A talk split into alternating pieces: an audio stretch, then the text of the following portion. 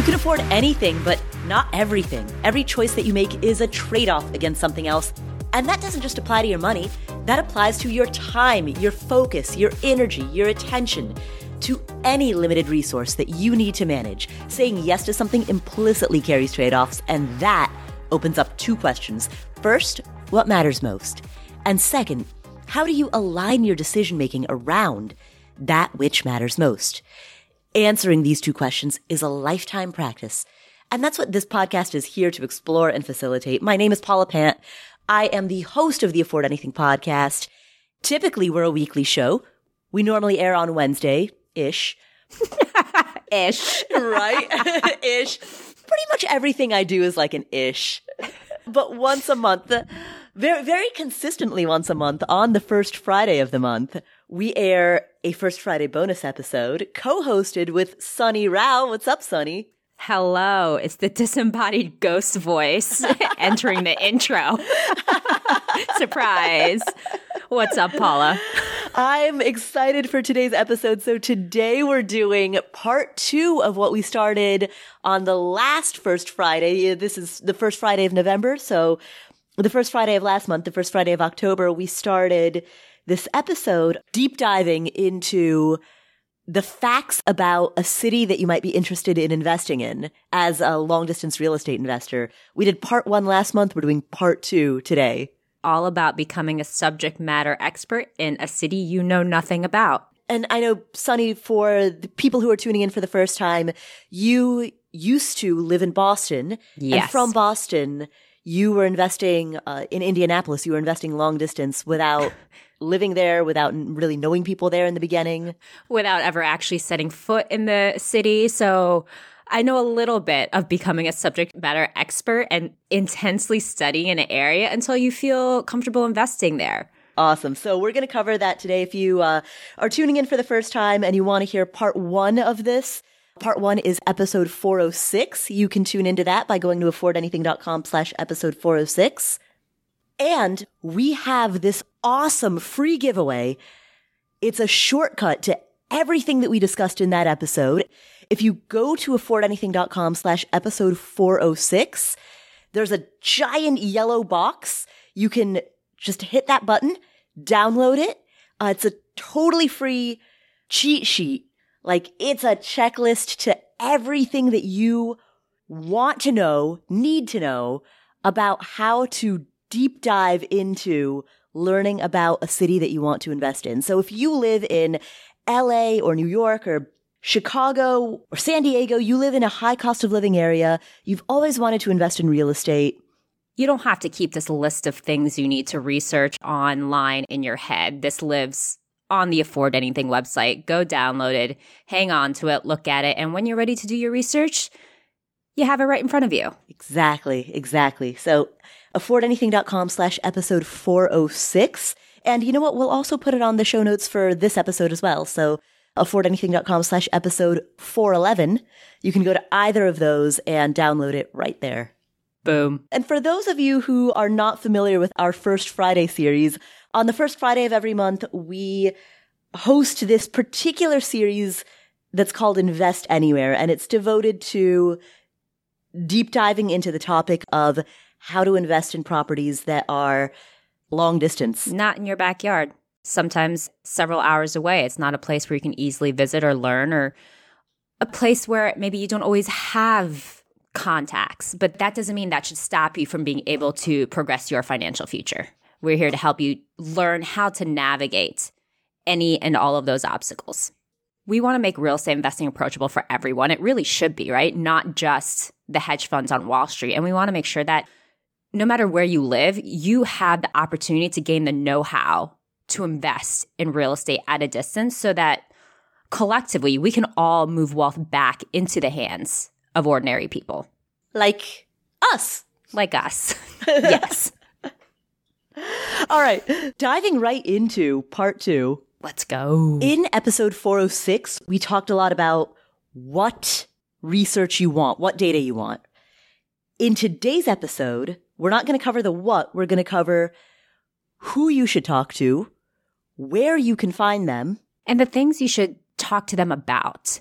Because finding all this information online is so important. Doing your due diligence and your research ahead of time is critical. However, there can be changes in a space, in a neighborhood that you have no idea about. And things are always changing in different neighborhoods. So to be able to talk to people and get that real time feedback is a second part of truly understanding the area you want to park your money in. You know what? I think of it kind of like being a news reporter. Reporters do online research, like they do a bunch of investigative research on a story, but then they talk to sources. Same, same. Yeah, totally. That makes sense. I, have I have journalism brain right now, though. like when all you have is a hammer, everything looks like a nail. I mean, that is like the majority of our conversations. I say something, you're like, you know what? This is very similar to journalism. I'm like, okay, cool. We went there again. all right. So, who are our sources here? Who should we be talking to? Honestly, everyone everyone has some value and some feedback on their surrounding landscape. So, obviously, you're going to have your real estate professionals. You're going to have the property managers who know what kind of tenants prefer which areas, how those tenants behave, whether those tenants stay long term, whether they take care of their property, whether they're easier to manage on very general terms. You have your real estate agents who know which properties in which areas are very competitive to purchase in and which areas might be developing, but some people might not yet be aware of those hidden gems. Mm-hmm. You have your contractors who contractors are, are the best because no one ever thinks to ask them. Like plumbers know where they're getting more jobs, right? A plumber is going to be able to tell you, Hey, I've been called out to projects in all of these different neighborhoods to like plumbing projects in all these different neighborhoods and no one ever thinks to ask them. No, they don't. And plumbing, water problems. Uh huh. That has been the bane of my existence on and off for the last year and a half. Those are huge issues. Plumbers know everything. There's actually specific neighborhoods outside of Indianapolis where I will never invest. A lot of people invest. I will never invest. Why? Because I've heard about how many sewer lines have collapsed mm. in those areas. And if anyone has ever dealt with a sewer line, let me tell you, it is not fun. It is not cheap. And so I just want to stay out of those areas in general to keep my headache at a minimum. And that's the thing is people people oftentimes and it's great to talk to property managers and agents. The good ones know their stuff. Absolutely. But electricians, plumbers, general contractors, they are in these homes and that is where so many of your expenses as an investor can really add up. Mm-hmm. So why not talk to the people who are directly involved in that area of risk? Right. And so to the person who lives in Seattle or San Diego or Boston who's listening to this right now and who's like, but how do I meet those people? How do I know those people? And we'll dive into this more in more detail deeper into the show. But if that's the burning question in your brain right now, frankly, and again, I'll go back to how news reporters develop sources. surprise, surprise. We're back. Um, frankly, if sometimes it's just a matter of looking up a bunch of them and just starting to make calls and it becomes the law of large numbers. If you call 12 plumbers, one of them is likely to talk to you. You, you call them and you're like, Hey, hi, I'm so and so. I live in Boston. I'm thinking about buying a property in your area. I'm specifically curious about neighborhoods X, Y, and Z. Uh, I was wondering, do you do a lot of work there? Can you tell me about the municipal sewer lines there? Can you tell me if you're getting a lot of projects there? And if so, is that because there's a lot of construction and renovation happening, or is it because there are just a lot of problems. And that's also a good way to build a relationship because once you buy the property, you're going to need a plumber, right?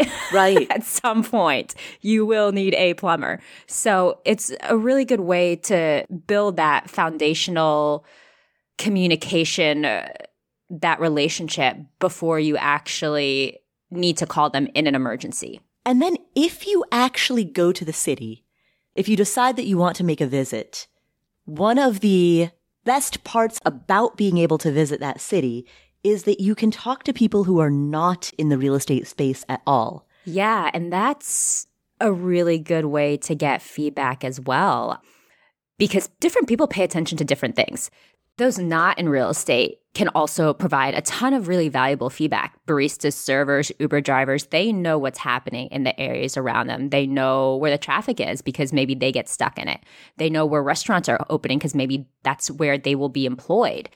They have a pulse on the local environment. With the feedback they're giving you, you can look into that further, i.e., why is there traffic? Are there new subdivisions being built in that area? Is there new construction that will allow the roads to flow more freely, which will make it more accessible to people downtown, that sort of thing. All of that will impact property values and demand mm. for housing in those areas. So, talking to locals, understanding what their pain points are or what they're excited about, and digging into those specific points can really provide feedback about what could be a good long term real estate play. You know, oftentimes I'll ask a barista or a server, like, hey, where do you live? What part of town do you live in? What neighborhood do you live in? And then they'll be like, oh, I'm in the Meridian Kessler neighborhood. And I'm like, cool, do you like it? And just that, cool, do you like it? That often opens up to a great conversation. Absolutely. The other category of people that you can talk to are Sunny, frankly, people like you and me, other investors. Absolutely. Personally, I have found these to be the most valuable. We've talked about relationship building mm-hmm. multiple times throughout the Invest Anywhere series, and the relationships with the other investors are worth their weight in gold. Other investors can be met at real estate meetups. Most cities have real estate meetups. Real estate investing has become so much more mainstream than it was even two or three years ago. Yeah. So there are a lot of Facebook groups where investors congregate online. We have an online community through our rental property course, Your First Rental Property, where people will get information from others on specific locations and or what they're seeing. There's also the Bigger Pockets online community where a lot of people gather to exchange information. The biggest thing honestly is just to make friends. Let's let's really push yeah to stop just like looking for information like it's really about the friendships that you build, those are the people that you will call when you have an emergency, mm-hmm. right? The people you like and trust, and vice versa.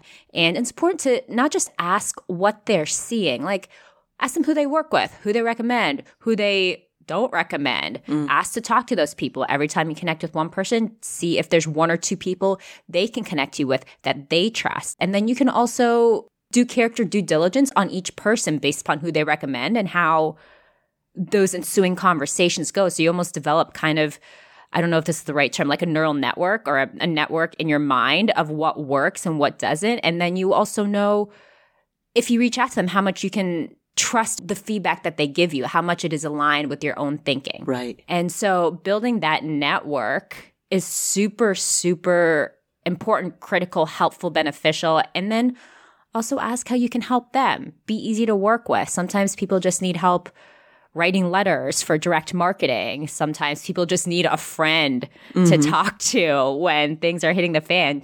Be there, be a support system for the other investors that you meet. And it's really incredible how that can come back to help you tenfold. Everybody wants to help and work with people they like, right? Mm, exactly, exactly.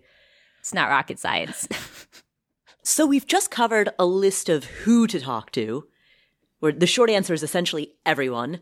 But as you're talking to all of these people, whether it's a barista or a plumber or a property manager or another investor, everything they say needs to be taken with a grain of salt. Absolutely. People will tend to give feedback.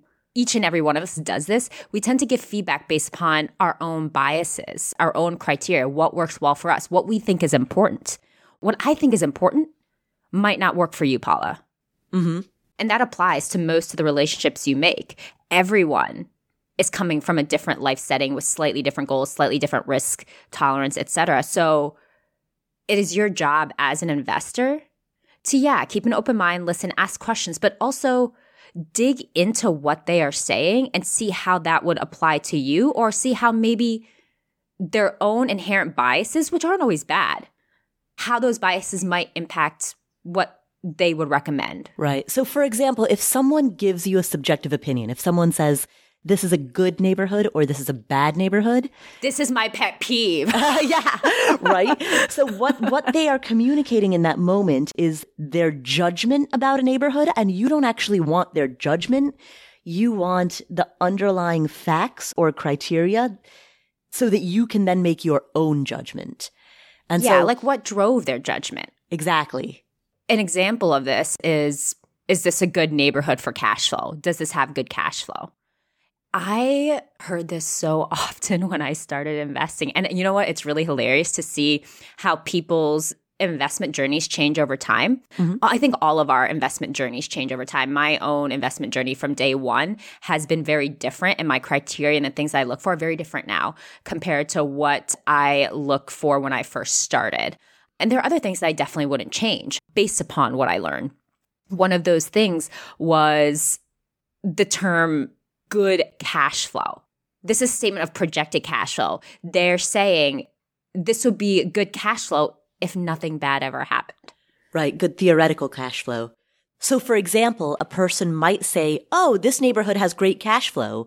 But again, that, even though it sounds, it sounds like a professional assessment because cash flow is the type of specific thing that an investor would discuss.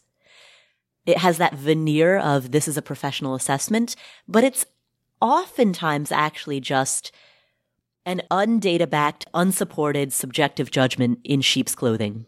Absolutely. And then it is up to you to dig into that statement.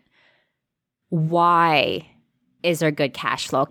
For long term rental strategies, good cash flow typically refers to the margin between the mortgage payment and the rent that's coming in from the tenant each month.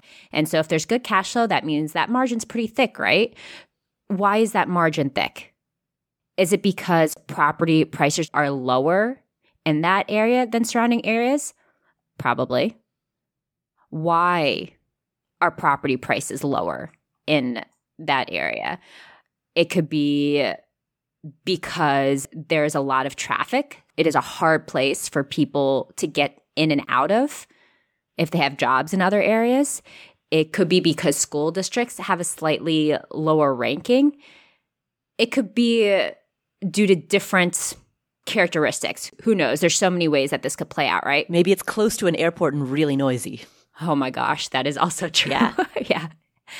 All of these factors just point to an area where there's less demand to live there, which is what keeps property prices lower. Right. Higher vacancy, higher turnover. Which means that in the months where you have tenant occupancy, you might be getting higher cash flow, but the higher vacancy and higher turnover might yield similar or worse total returns. And at the end of the day, what you care about are your total returns. Yes. And statements like this is a neighborhood for good cash flow really tend to speak to expectations of performance. Hmm. A property's pro forma. Exactly. There's this concept in real estate called pro forma, which the joke is that's just a synonym for BS.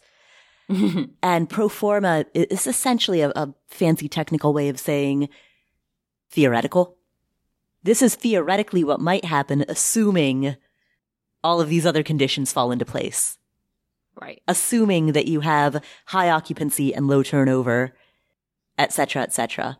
And real estate investing is the land of surprises. Yeah. so you really can't make assumptions like that. Thinking worst case scenario actually helps because then you're laughing all the way to the bank. You know, the other thing that I often heard when I talk to people, particularly people who didn't have a lot of experience in investing and never assume that a real estate agent or a property manager, but especially an agent, never assume that they know jack about investing. Accurate. I used to be a licensed real estate agent. I have been through the training. My license has expired because I never used it, so it wasn't worth renewing. But I used to be a licensed agent, and I can tell you, there is no part of that training in which you learn how to be a good investor. You learn in that training how to be an agent, which means you learn how to fill in the blank on some pre-printed legal forms. That's what you learn. When I got started, I lacked confidence and therefore made the assumption that if somebody was a licensed agent, they were more knowledgeable about investing than I was. And then they would make these superficial statements like, Oh, this is such a cute neighborhood. I think the values are really going to go up. But cute is not a defining criteria. Are you sure? I guarantee you there are no professional investors, there are no Wall Street hedge funds who are watching decks prepared by overworked consultants in which someone is standing up there saying, Well, this is cute. I, I just snorted because a little bit of that was my former life. My background was in corporate finance, and I was I'm just remembering those days. Right? But anyway. and as a mom and pop investor, that's your competition. Either we buy the rental properties or the hedge funds do. That's a great point. If we're not looking at cute, yeah. Maybe we should take a look at the kind of objective feedback that we're looking for, right? So, what does that sound like? That can be a statement like students prefer student housing on these streets because of the bus line, and the bus line will be expanding to these other areas. Boom. Yeah. Which can then help someone who's maybe interested in a boarding house rental strategy for students. And as a litmus test, that's the type of thing you can imagine being on a slide. If, if someone's watching a deck, if professional investors are watching a presentation, the expansion of a bus line and the way that that projected bus line expansion will serve student housing on these very specific streets, that is the type of thing that you would see on a professional investor deck. Absolutely. And that is a very good mental litmus test of is somebody giving you subjective judgment like, oh, this is cute or, eh, no, that's bad. I wouldn't go there. Is someone passing judgment or is someone giving you data driven information? The big takeaway here is that you need the data to make the right decision for your strategy and the data will help you evaluate the neighborhood's impact on your goals and what it will take to be successful in that area. And before you visit a city, you'll pull as much data as possible online, but there's a certain degree and depth, like both breadth and depth of understanding this that hits differently when it comes from interviewing sources. Something like this happened to you, right? When you traveled to Indy to evaluate Indianapolis as an investment area, I, I believe you were out east and you thought from what could be seen online was a good investment area. But once you're actually on the ground, things change, right? Mm, yeah, I was living in Las Vegas at the time. I'd never been to Indianapolis before, uh, never set foot there, and gathered a lot of data online and identified specific neighborhoods based on that. But then when I went there and I actually drove it myself, the look, the feel, the distance, yeah, the distance from establishments like a grocery store, it hits different when you're driving it than it does when you're looking at it on a map. Totally. And that's because the same two miles does not feel the same. You, you know, two miles in one particular neighborhood where the streets are easy to drive feels very different than two miles in a more congested neighborhood. We're talking about accessibility. Yeah, exactly. Those same two miles have varying levels of friction, and that impacts desirability and user behavior. And that's something that you can really only feel when you're on the ground. Mm-hmm. That's a great way to put it. Friction and user behavior. That's so, so accurate. We're going to pause here to take a break for a word from our sponsors, and when we return, we'll discuss other criteria to consider. Stick around. This episode is sponsored by State Farm. Are you a small business owner looking for insurance that fits your needs and budget? Look no further than State Farm. State Farm agents are not just insurance providers, they're also small business owners who live and work right here in your community. They understand the unique challenges of running and protecting a small business. When it comes to small business insurance, State Farm knows what it takes. Create a plan that fits your needs and your budget. State Farm agents are ready to help you choose personalized policies that truly understand your business. Insure your small business with a fellow small business owner. Talk to a State Farm agent today and get started on personalized small business insurance that fits your needs. Like a good neighbor, State Farm is there. Talk to your local agent today. Have you been frustrated with personal finance apps that are cluttered with ads, that are difficult to use, that are rarely updated? Well, there's something better. There's Monarch. Monarch is the top rated all in one personal finance app. It gives you a comprehensive view of all your accounts, investments, transactions, and more. Create custom budgets, track progress toward financial goals, and collaborate with your partner. And now get an extended 30-day free trial when you go to monarchmoney.com slash Paula. I like to use Monarch just to see my big ticket spending. I don't want to see all of the little details. I don't have the brain space for that, but I want to see the big ticket items. What, what's really going to move the needle? And so I have set up my notifications in exactly that manner, but you can do it however you want because it's hyper customizable. You can create custom budgets. You can toggle between light and dark mode, change the layout of your dashboard, set up automatic rules for transactions. You can make it your own. As a customer, you can submit suggestions and vote on requested features. You can invite your financial advisor to join your account at no extra cost. They'll get their own login info and they'll get a joint view of all your finances. You can do this with your financial advisor or your spouse. After trying out Monarch for myself, I understand why it's the top rated personal finance app. And right now, listeners of this show will get an extended 30-day free trial when you go to monarchmoney.com slash Paula. That's M-O-N-A-R-C-H, M-O-N-E-Y dot com slash Paula for your extended 30-day free trial. When you're hiring, it feels amazing to finally close out a job search. But what if you could get rid of the search and just match? Well, you can with Indeed. Indeed is a matching and hiring platform with over 350 million global monthly visitors, and you can use it for scheduling, screening, and messaging.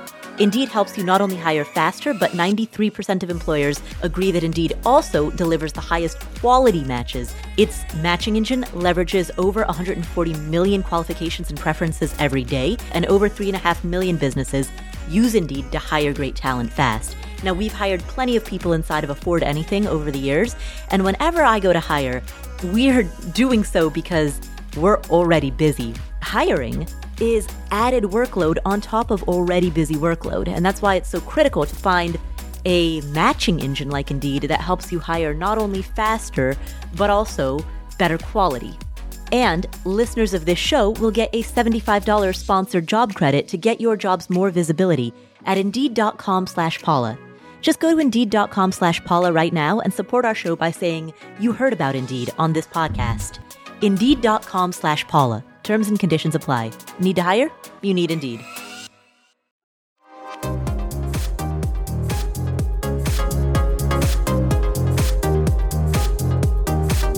Welcome back. Thanks. It's good to be here. So we were just talking about, you know, if you live in an expensive coastal city, you live in Portland, Oregon, or Washington, D.C., and you are chatting with people in a city that you might want to invest in, a lower cost of living city like Wichita or Cincinnati or Omaha, what else should you be asking about? Specific questions like where are their dumpsters dotting the neighborhoods? Mm, if you're not talking to a real estate professional, they might not always understand what those dumpsters mean. Usually, those dumpsters mean that there is a large rehab taking place and the construction crew needs a place to collect all the trash. right. If there's a large You're, rehab you're taking talking place, dumpsters in the driveways, driveway dumpsters. Yeah, in yes, in the driveways, on the front lawns, also porta potties. That means that there are people working on that property, which means that that property is going to be improved, which should have a positive impact on the property value of that home as well as others around it. What about when you're talking to other investors? So, and that makes sense in terms of you're talking to a server or a barista or an Uber driver, and you're like, hey, what are you seeing in your own neighborhoods? You might ask them, are you seeing a lot of dumpster, driveway dumpsters? Are you seeing a lot of porta potties? What about when you're talking to other investors? Other investors love to talk about their problems. so things like permits. if you're trying to improve a property, if you're trying to get some major infrastructure set up or updated, whether that's electrical, whether that's plumbing, whether that's adding an ADU, Mm-hmm. Is it difficult to get those permits? Is that increasing construction time? And to be clear, in a given city, in a Wichita or a Cincinnati, not every neighborhood is going to have the same level of difficulty because the permits are issued by local leaders. And oftentimes in a, in a city that's sufficiently large, like Cincinnati, there might be different zones or different districts that are governed by different local leaders, which means the permitting process and the permitting offices could be very different. That's certainly the case in Atlanta, where you've got DeKalb County, Fulton County, Cobb County. You've got all this big mess of counties, all of whom govern different aspects of what is broadly known as Metro Atlanta. And then there are more specific issues, like we mentioned sewer lines earlier. The problems that many investors have with sewer lines have to do with the fact that tree roots can grow into them, Mm. which then require the sewer line to be replaced. So when you're driving a neighborhood that's established and you see these big, beautiful oak trees, and you're like, oh, this is just magnificent. What you could also be seeing, what I see is, oh my gosh, this could be a total nightmare. Right. And if you want to know what that nightmare can look like, it can look like your tenant or your Airbnb guest not being able to flush a toilet in their one bathroom home and you scrambling to find other housing for them, scrambling to get a plumbing company in, scrambling to get permits to excavate Mm. and dig up the sewer line, put in a new sewer line, which has cost me between five to ten thousand dollars each time. I've done this more than once. And so knowing the implications of some of these conversations, the benefits of the big, beautiful oak tree, as well as Right. the drawback of a new sewer line, that can be really helpful when you're when you're evaluating an area. Right, right. So essentially, if, if a person tells you that it's a gorgeous neighborhood with lots of old growth trees, Get a sewer scope. Uh, yeah, get a sewer scope. And also, I mean, that, that also has traffic implications, right? Oftentimes those types of neighborhoods have narrower streets, which means there's tighter traffic, particularly at rush hour. Maybe there aren't dedicated left turn lanes. So if one person wants to turn left, it holds up the entire line of traffic. which can then increase turnover and vacancy costs because people will live there a year and be like, it takes me three hours to get out of my neighborhood. I need to find a new place. Beyond sewer lines, what are some other specific concerns? Some of the specific concerns that I've seen have been exposure to radon. Termites can be an issue depending on what part of the country and your climate. Localized flooding, depending on your topography. Mhm. And that localized flooding is particularly a concern in desert areas. I lived in Las Vegas for five years. If you're an out of state investor who isn't familiar with the desert, you might not think of flooding because you may only think of flooding as something that happens in a hurricane prone zone. But a desert can't rapidly absorb rainfall. It takes very little rain to cause flooding in a desert. And if you're an out of state investor who isn't familiar with that reality, you might be surprised to learn that your Las Vegas basement flooded. And actually, I say that with an asterisk because, quite honestly, of- I don't think I ever found a house with a basement in Vegas for precisely that reason.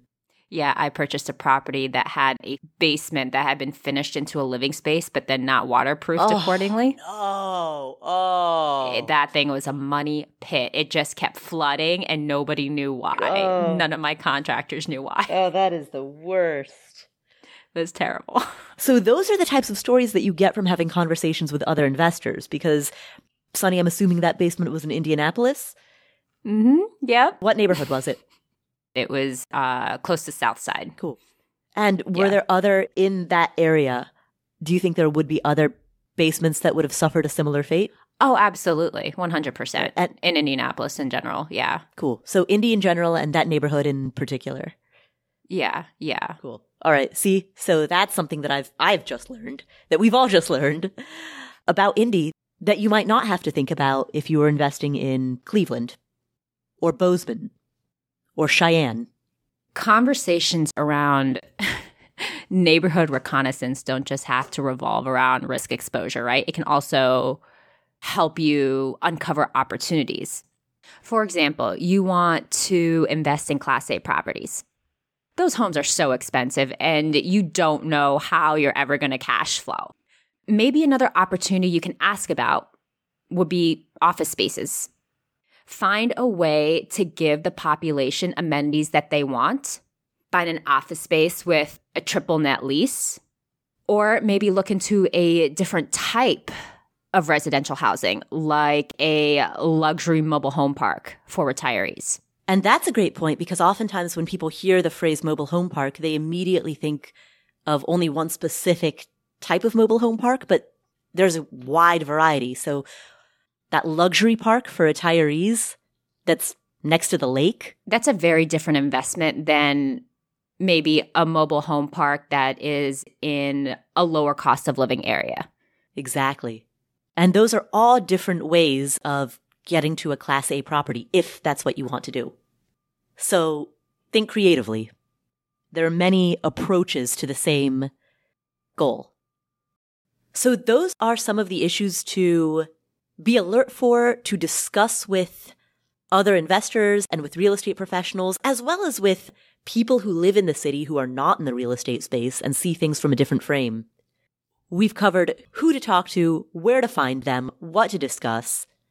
This is how you generate what's known in the investing world as scuttlebutt, which is just an old fashioned way of saying chat with people and gather information so that you know where those oak trees are that are going to turn into sewer problems down the road. Or so that you can tap into that luxury mobile home park next to the lake that draws a bunch of retirees. And so that wraps part two of this two part series on what to do once you've decided that you want to invest in Cheyenne or Billings or Albuquerque. You've chosen your city. Now you want more information. This is part two of this two part series on it. And again, if you want to download a checklist of all of this, a total cheat sheet guide, go to the show notes, affordanything.com slash episode 411, 411. There's a giant yellow box there. Click on it and you will download our free cheat sheet that covers all of this. Again, that's affordanything.com slash episode 411. All right, Sunny, we've done it again. Woo! Well, Sunny, thank you for sharing all of your research and knowledge and experience. I hope that you never have to deal with a sewer problem again. Yeah, that makes two of us. Thanks. This is the Invest Anywhere series, a special first Friday of the month bonus series that is part of the Afford Anything podcast. I am Paula Pant. I'm Sunny Rao. We will catch you in the next episode. Don't forget to download the cheat sheet for free at affordanything.com slash episode 411.